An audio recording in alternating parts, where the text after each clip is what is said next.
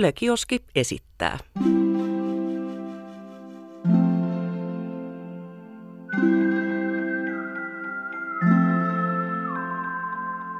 Tämä on täydellinen maailma ja Jussi Latvala.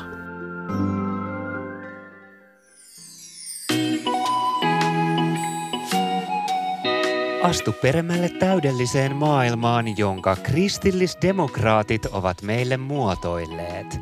Tämä yhteiskunta on rakennettu raamatun arvojen ja kristillisen perinteen varaan.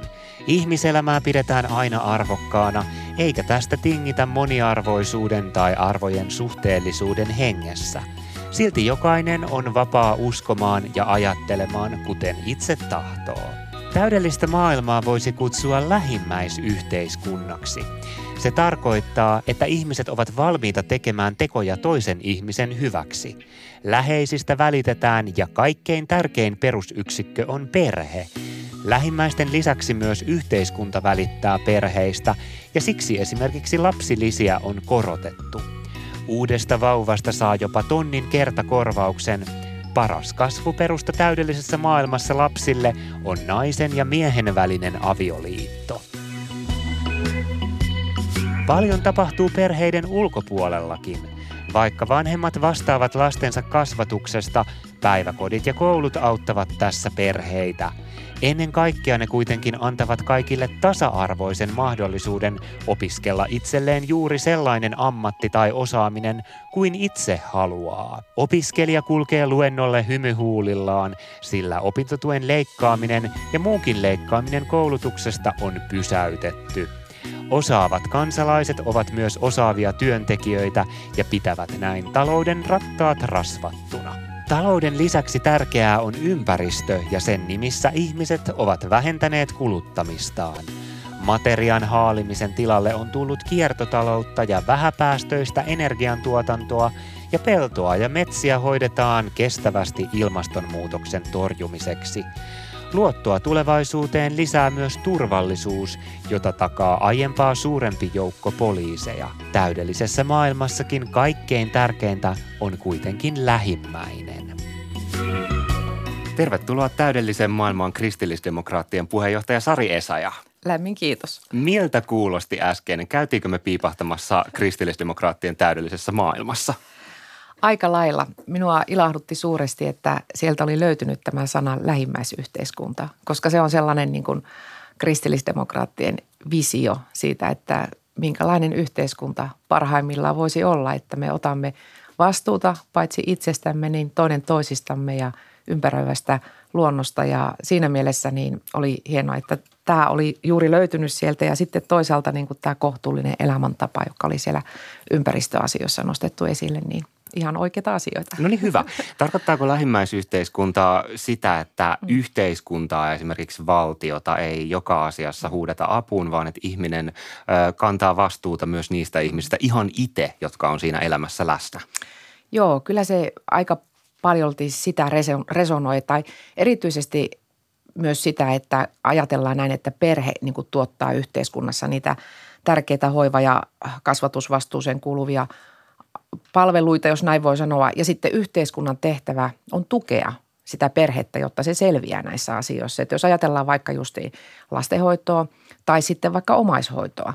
Että omaishoitokin on todella tärkeää, että hoitaa sitä omaa läheistään, mutta ei omaishoitaja jaksa siinä työssään, jos hän ei saa yhteiskunnalta tukea. Esimerkiksi sitä, että vapaapäiville on mahdollisuus saada sitten – hoitopaikka tälle omaishoidettavalle tai sitten just, että pystyy saamaan pientä taloudellista tukea siihen ja tukipalveluita kotiin. Että kyllä se lähtee just siitä ajatuksesta, että, että asiat ei ole niin kuin yhteiskunnan ensisijaisesti hoidettavia, vaan että me itse otetaan vastuuta, mutta me tarvitaan siihen kyllä sitten myöskin sitä yhteiskunnan tukea. Eli lähimmäisyhteiskunnassakaan ei jätetä yksin ihmisiä selvittämään niitä ongelmia. Ei ja... todellakaan, vaan juuri näin, että yhteiskunta niin kuin tulee sitten tuen kautta – perheiden ja lähiyhteisöjen tueksi. Ja toinen tärkeä elementti tämmöisessä lähimmäisyhteiskunta-ajattelussa on kansalaisjärjestöjen toiminta. Että tämä kolmas sektori, erilaiset yhdistykset, järjestöt, seurakunnat, ne on niin hyvin tärkeitä toimijoita, koska ne omalla tavallaan sitten luo sitä yhteisöllisyyttä ja juuri niin myöskin tätä lähimmäisyyttä sitten konkreettisesti vievät eteenpäin. No hei, tässä haastattelussa, kun saa olla ihan utopia-tunnelmissa, niin ö, voisiko lähimmäisyhteiskunta siis olla sellainen mm. yhteiskunta, jossa on nykyistä Suomea pienempi julkinen sektori? Kun nyt ollaan puhuttu siitä, mm. että lähimmäinen kantaa huolta lähimmäisestä ja kolmas sektori, järjestöt on siinä jeesinä, niin mm. voisiko tämä sitten meinata sitä, että julkinen sektori ja verorahoitteinen mm. toiminta on vähäisempää?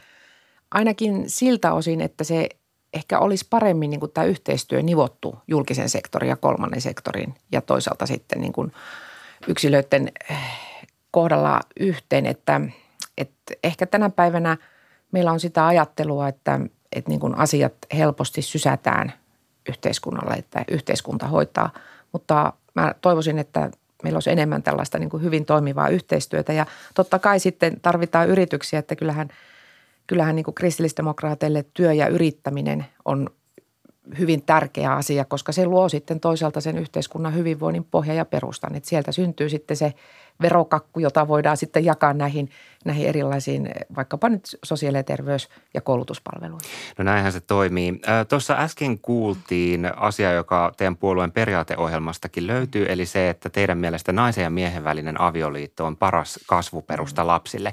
Olisiko kristillisdemokraattien täydellisessä maailmassa kauhean mukavaa sateenkaariperheillä? Kaikilla perheillä on ihan mukavaa meidän lähimmäisyhteiskunnassa, että et eihän elämä aina mene sillä tavalla, että olisi esimerkiksi vaikkapa avioliitot pysyviä tai voi olla, että tulee erilaisia tilanteita, jossa tämä ei toteudu ja siinä mielessä ei ole mitään sitä vastaa, että yhteiskunnassa on erilaisia, erilaisia perheitä. Että meillä lähimmäisyhteiskunta varmasti tarjoaa tukea kaikenlaisille perheille ja esimerkiksi vaikkapa lapsille, niin – kyllä meistä on niin kuin tosi tärkeää, että jokainen lapsi kokee, että hänestä pidetään hyvä huoli ja että häntä tuetaan esimerkiksi harrastusmahdollisuuksien kautta ja, ja annetaan niin kuin, voisi sanoa ne tasapuoliset mahdollisuudet koulutuksen kautta. Että me ollaan oltu hyvin huolissaan näistä koulutusleikkauksista, mitä tällä kaudella on tehty ja erityisesti siitä, että tämmöinen koulutuksen tasa-arvo, joka on niin kuin suomalaisessa yhteiskunnassa ollut aina meidän tämmöinen ylpeyden aihe, niin se on niin kuin murenemassa, että – Ennen ei ollut väliä, että menikö lapsi kouluun Hangossa tai Nuorgamissa tai Kontulassa tai West Endissä, mutta tänä päivänä alkaa olla niin, että ei, ei enää olekaan niin kuin samalla tavalla samanlaista koulutusta joka puolella Suomea. Mm. No jos kristillisdemokraattien täydellisessä maailmassa ö, kaikille perheille kuitenkin mm. halutaan taata hyviä palveluita ja kaikista perheistä, mm. myös sateenkaariperheistä halutaan pitää huolta, niin näkyykö siellä sitten millään tavalla konkreettisesti tämä teidän perite, periaateohjelman toteamus, että naisen ja miehen välinen avioliitto on lapsille teidän mielestä paras kasvuympäristö? Niin, se on varmasti se – voisi sanoa, että niin kuin siinä sanotaan, että se on, se on se lähtökohta, että se on varmasti se paras kasvuympäristö ja jos se toteutuu, niin sehän on, on ihan hienoa, mutta niin kuin totesin, niin elämässä ei aina kaikki, kaikki sitten ne ihanteet välttämättä mene. Eli täydellisessä maailmassakaan ei mitenkään niin kuin ihmisiä ohjata vaikka poliittisin keinoin jotenkin siihen suuntaan, että hetero vanhempia kaikille. Siis me todellakin halutaan tukea kaikkien ihmisten elämäntilanteista riippumatta niin heidän mahdollisuuksiaan mennä elämässä eteenpäin. Minkä takia me ei vielä eletä kristillisdemokraattien täydellisessä maailmassa? Mikä nykyisessä Suomessa on suurin este tämmöisen tavoitteen tiellä, että ei olla vielä varmaankaan siihen päästy? Ja varmasti ehkä lähtökohtaisesti se, että, että meillä yhteiskunnassa ää, sitä, voisiko sanoa juuri perheiden ja lähiyhteisöjen asemaa ei ehkä enää nähdä niin vahvana, mitä se on kenties aiemmin suomalaisessakin yhteiskunnassa ollut. Ja sitten toisaalta myöskin niin kuin tämmöinen sosiaalisen markkinatalouden ihanne, mikä kristillisdemokratiassa on, että heikommistakin pidetään huolta, niin, niin kyllä siinäkin on ehkä tapahtunut sellaista murentumista, että erityisesti kun katsoo nyt vaikka näitä kulunutta neljää vuotta, niin kansantalous on kasvanut kohisten. Mutta sitten niiden ihmisten elämäntilanne, jotka on perusetuuksien varassa, jotka on eh, vaikkapa sairaspäivärahalla tai työttömyyskorvauksen varassa tai kansaneläkkeen varassa, niin näiden kohdalla nämä ihmiset on jäänyt suhteellisesti vielä enemmän jälkeen. Eli kun näitä indeksiä, kansaneläkeindeksi on leikattu ja jäädytetty, tämä sama on vaikuttanut lapsillisiin ja sitä kautta perheiden taloudelliseen asemaan, niin, niin nämä ihmiset ja nämä ihmisryhmät on jäänyt sitten niin kuin jälkeen. Että kun on semmoinen sanonta, että – että nousuvesi nostaa kaikkia laivoja, niin tämä ei ikävä kyllä ole niin kuin toteutunut tämän hallituskauden aikana ja se on mun mielestä niin kuin suuri sääli. Onko tässä kyse siis siitä, että ihmisten ja ehkä nyt sitten poliitikkojenkin mm. asenteet on koventunut. Kun mainitsit sen, että mm. ehkä just se ö, lähiyhteisö, lähimmäinen ei ole enää siinä samassa arvossa kuin mitä se on joskus mm. ollut, niin tästäkö on kyse? Aika paljolti kyllä se lähtee tietysti meistä jokaisesta itsestämme, että kyllä me kauhistellaan sitten niitä iltapäivälehtien otsikoita, jossa sanotaan, että vanhus löytyy kuolleena kotoaan vähintään kuukauden ollut tai kauemmin. Ja kyllähän tietysti sitten jokainen miettii, että no onko tullut omassa taloyhtiössä moikattua kaikkia ja tietääkö edes ketä siellä ylipäätänsä asuu. Että, että kyllä niin kuin näissä asioissa varmaan on niin kuin jokaisella peilin katsomisen paikka ja ehkä sitten yhteiskunnassa sellainen ilmapiiri, jossa niin kuin vähän ajetaan sitä ajatusta, että jokainen niin kuin pitää huolta lähinnä omista asioistaan ja, ja sellainen niin kuin vanha, vanhan aikaisempi ajatus kyllä kasvattaa, kyllä kasvattaa kaikkia lapsia, että se, sellaisista ollaan niin kuin pitkälti er, erkaannuttu. Haastattelussa kristillisdemokraattien puheenjohtaja Sari Esa ja no kuinka paljon sitten käytännön politiikassa on mahdollisuutta miettiä just tämmöisiä täydellinen maailma-asioita ja utopia-visioita niin. siitä, että millaista se elämä voisi parhaimmillaan olla vai jyrääkö poliittinen realismi sitten tällaisen haaveilun ohi aina? Kyllähän se välillä tuntuu, että, että niin kuin se sellainen,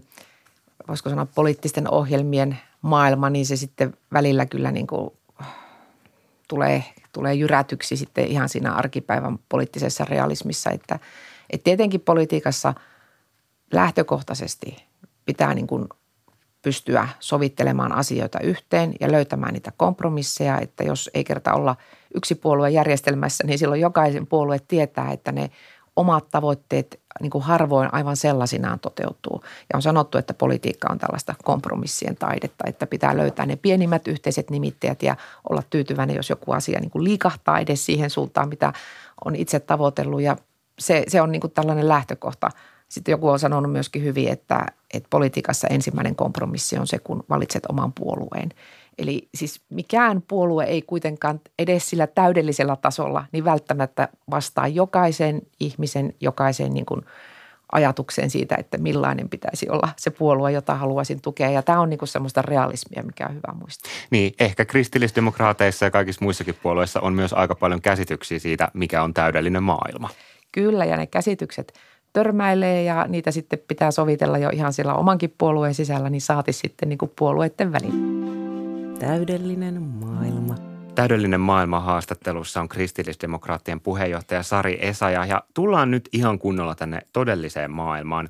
Kristillisdemokraatit ja tietenkin myös moni muu puolue on huolissaan siitä, että Suomessa syntyvyys ö, laskee. Mm. Ja te ehdotatte ratkaisuksi lapsiystävällisempää yhteiskuntaa. Ja mä nyt vähän haastan. Mulla on tämmöinen teesi, johon toivon, että otat kantaa. Mä väitän, että Suomi on jo nyt kansainvälisesti vertautuna hyvin lapsiystävällinen maa. Perheedut on kansainvälisesti vertautuna varsin hyviä ja anteliaita, mutta ihmiset ei silti halua tehdä lapsia. Sari Esaja, onko tämmöisessä väitteessä mitään perää? On myöskin siinä perää, että kansainvälisesti katsottuna, niin varmasti täällä niin kuin on on monella tapaa esimerkiksi perheetuuksien tasot verrattuna, verrattuna moniin maailman maihin, niin ovat kuitenkin kohtuullisella tasolla. Mutta sitähän aina yhteiskunnassa niin kuin suhte, suhteutetaan siihen, mitä siinä yhteiskunnassa on ollut tai mitä se on ollut aiemmin. Ja jos katsotaan vaikka meidän perheetuuksien ostovoimaa, miten se on kehittynyt vuosikymmenten varrella, niin kyllähän me on selkeästi menty huonompaan suuntaan. Että oikeastaan voi sanoa, että, että sieltä Lipposen lama-ajan hallituksista lähtien, niin nämä perheetuuksien ostovoimat suhteutettuna justiin siihen, mitä ihmiset ansaitsee, niin ne on selkeästi heikentynyt. Ja ei, ei tietenkään voi ajatella näin, että raha on se, mikä niin kuin ratkaisee, mutta kyllä se niin kuin luo sen mielikuvan siitä, että onko yhteiskunta niin kuin valmis satsaamaan siihen perheeseen ja siihen, että lapsilla olisi niin kuin mahdollisimman hyvät lähtökohdat elämään. Ja siinä mielessä niin voisi sanoa, että ei, ei voi er, irrottaa täysin näitä perheetuksia – ja sitten sitä tukea, mitä perhe tarvitsee. Tietenkin meillä suomalaisessa yhteiskunnassa niin palvelut on sitten tämä toinen iso palikka. Että ei pelkästään niin kuin se tulonsiirrot, vaan myöskin sitten, että minkälaisia palveluita me pystytään tarjoamaan. Ja jos nyt vanhustenhoidon lisäksi ajatellaan, mitkä asiat on ollut viime aikoina otsikoissa, niin päiväkodit. Päiväkotien ryhmäkoot ja sitten myöskin se, että onko sielläkin sitten käynyt niin, että, että sitä laatua ei ole pystytty valvomaan tarpeeksi hyvin. Ja sitten jos pohditaan just sitä tilannetta, että, että mietitään, että miten esimerkiksi meidän perhevapaajärjestelmä tulee vastaan tämän päivän muuttunutta työelämää. Että kyllä se on todella tärkeää, että perheessä saadaan niin tehdä nämä päätökset, että kuka kulloinkin niin lasta hoitamassa tai otetaanko sinne joku ulkopuolinen hoitaja. Että nämä pitäisi olla niin sellaisia asioita, jotka tukee niitä perheiden omia ratkaisuja. Ja siksi meillä esimerkiksi vierastetaan sitä, että me ruvettaisiin niin kuin työelämän tasa-arvokysymyksiä ratkaisemaan perheen kautta näillä erilaisilla kiintiömalleilla, että kerrotaan, että no nyt pitää sen aikaa olla isän tai äidin olla siellä kotona, että antaa, antaa perheen päättää näistä asioista. Että työelämän tasa-arvokysymykset on tosi tärkeitä, mutta ne pitää hoitaa siellä työmarkkinapöydissä eikä siellä perheen keittiön pöydän ääressä ja yrittää sieltä kautta niin kuin lähteä sitten vääntämään jotain tämmöistä perhevapaiden – tasapuolista kustannusjakoa. Mm. No mutta jotta joku nyt jäisi perhevapaille, niin ensin tietenkin pitäisi syntyä niitä vauvoja Kyllä. ja tästähän me ollaan kaikki tietenkin Suomessa tosi mm. huolissamme. Ja mä luulen, että kaikki ymmärtää sen, että se on tosi ikävää, jos joku haluaisi tehdä lapsia, mm. mutta syystä tai toisesta se ei onnistu tai ei vaikka koeta just taloudellisista syistä ö, mahdolliseksi sitä, että voisi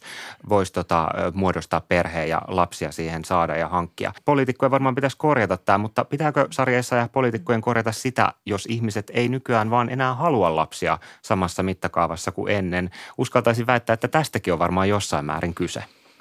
On varmaan kulttuurimuutoksesta kyse, että, että ehkä erityisesti vielä siitä, että aiemmin niin kuin lapsia saatiin siinä 20-30 ikävuoden välissä paljon enemmän kuin mitä tänä päivänä, että monella niin kuin esimerkiksi vaikkapa opiskelut viivästyy ja ehkä on ajatus semmoisesta – jokseenkin niin kuin täydellisestä elämänpolusta, jossa niin kuin ensin tulee opinnot ja sitten päästään työelämään ja sitten siinä vaiheessa vasta ruvetaan sitten miettimään, että, että mahtuisiko tähän elämäntilanteeseen lapsi. Että eihän se aina mene elämässä näin ja niin kuin jotenkin toivoisi sitä, että, että niin kuin ihmiset uskaltaisi, uskaltaisi niin ottaa niin kuin rohkeita askeleita, että entisaika oli semmoinen sanonta, että lapsi tuo leivän tullessaan ja, ja niin kuin rohkaisi siihen, että – että kyllä tässä yhteiskunnassa varmasti pidetään erilaisissa elämäntilanteissa olevista ihmisistä huolta ja siitä, että he pystyvät kantamaan sitä omaa hoiva-kasvatusvastuuta lapsestaan. Että, että rohkeasti vaan niin kuin uskallettaisiin ikään kuin avata, avata sitten oma elämä sille mahdollisuudelle, että, että siellä olisi sitten pienokainen. Ja, ja sitten jos katsoo tänä päivänä sitten sitä, että tulee sitä ei-toivottua lapsettomuutta sen myötä myöskin, kun tämä lasten saamisen tilanne sitten menee sinne 40 huonommalle puolelle, niin totta kai se vaikuttaa sitten hedelmällisyyteen ja sitä kautta sitten tulee varmasti niitä tilanteita, että lasta oltaisiin toivottu, mutta ei sitten kuitenkaan saatu. Mm. Puhutaan seuraavaksi nuorista. Mitä kristillisdemokraatit mm. lupaa nuorille? No meillä ensinnäkin, jos lähdetään sieltä teini-iästä ja sieltä liikenteeseen, niin, niin ensinnäkin pidetään tosi tärkeänä sitä, että jokaisella olisi mahdollisuus vähintään yhteen harrastukseen. Ja ollaan tuettu tätä harrastuspassiajatusta, mikä on nyt lähtenyt liikenteeseen eduskunnassa ja, ja kunnissahan siinä tarvitaan myöskin kuntien sitten mukaan tuloa. No sitten lähdetään näihin opintososiaalisiin etuuksiin, niin nämä opintososiaalisten etuuksien leikkaaminen pitää ehdottomasti lopettaa. Ja sitten Eli opintotuki Opintotukeen liittyvät leikkaukset, mitä tällä kaudella on – on toteutettu. Ja sitten toisaalta me katsotaan tärkeänä, että opintojen aikana, juuri teimme muuten viime viikolla tästä esityksen ja kirjallisen kysymyksen hallitukselle, että kun opintojen aikana moni käy töissä, tekee osa-aikahommia vastaavia, niin, niin meillä tämä tukien takaisinperintä on melkoinen stressi monelle. Että meillä pitäisi kyllä niin kuin vähitellen lähteä sitä kohden, että opintojen aikana – jos kerta pitää huolen siitä, että ne opinnot etenee ja opintopisteitä kertyy, niin ei olisi niin kuin tätä rajaa sille, että kuinka paljon saa ansaita. Eli, eli että ei, ei olisi sitten tätä joka, joka keväistä stressiä nuorilla, kun joutuu sitten niin kuin miettimään näitä, että kuinka paljon uskaltaa hankkia ja joutuuko maksamaan kelalla takaisin sitten kenties näitä opintotukia. Ja sitten kyllä me niin kuin lähdetään siitä, että, että tässä opintotukiuudistuksessa niin – mikä oli hyvä, niin oli se, että perheellisten opiskelijoiden tilannetta kohennettiin, mutta sitten tämä asumistuki, kun se muutettiin tänne yleisen asumistuen puolelle, niin se ei ehkä mennyt ihan niin kuin oltiin ajateltu. Eli siinä Kelan tulkinnoissa on tapahtunut sitä, että on ruvettu tämmöisiä kimppakämppäasujia niin kuin laskemaan yhteiseksi perhekunnaksi ja taas on joutuneet. Kaikenlaista todistelua pitänyt Kyllä, harrastaa. jopa sisarukset on joutunut keskenään niin kuin todistelemaan, että ei tässä nyt olla niin kuin naimisissa keskenään, että se on, se on mennyt aivan absurdiksi. Ja tämä opintotuki tai asumistuki, mikä tähän nyt on liittynyt, niin tämä pitäisi niin kokonaan ajatella uusiksi. Ja sitten tämä kristillisdemokraattien sosiaaliturvauudistuksen malli tai kannustava perusturva, niin se liittyy kyllä tähän uudistukseen kokonaisuutena. Eli siinä silloin tosiaankin niin olisi mahdollisuus ansaita ää, joko määräaikaisilla, osa-aikaisilla töillä – töillä niin kuin lisää sen sosiaalituen päälle ja sitten tämä leikkaantuminen olisi niin sanotusti lineaarinen, eli ei tulisi tällaisia kannustinloukkuja niin kuin tänä päivänä on, vaan niin kuin sitten kun sosiaalituki leikkaantuu ja kun verotus siitä vie oman osansa, niin kuitenkin jokaisesta ansaitusta eurosta jäisi enemmän käteen kuin mitä, mitä sitten, jos ei ota sitä työtä vastaan. Eli tiivistysti aina kannattaisi tehdä tässä mallissa töissä. Kyllä. No hei, eduskuntavaalit lähestyy. Puhutaan lopuksi vielä poliittisesta mm. järjestelmästä, koska se tietenkin mm. tässä kiinnostaa, kun vaalit on tulossa ja me päästään kaikki äänestämään. Joku voisi ehkä kuvitella, että kun tässä nyt demokratiassa ed- eletään, niin eduskuntaan pääsee 200 eniten ääniä kerännyttä ehdokasta. Mutta näinhän se ei Suomessa mene, vaan meillä on käytössä suhteellinen vaalitapa, jonka peruslogiikka on siinä, että jos puolue kerää 15 prosenttia äänistä, niin sitten tulee myös 15 prosenttia paikoista. No käytännössä tästä seuraa kaikkea muutakin.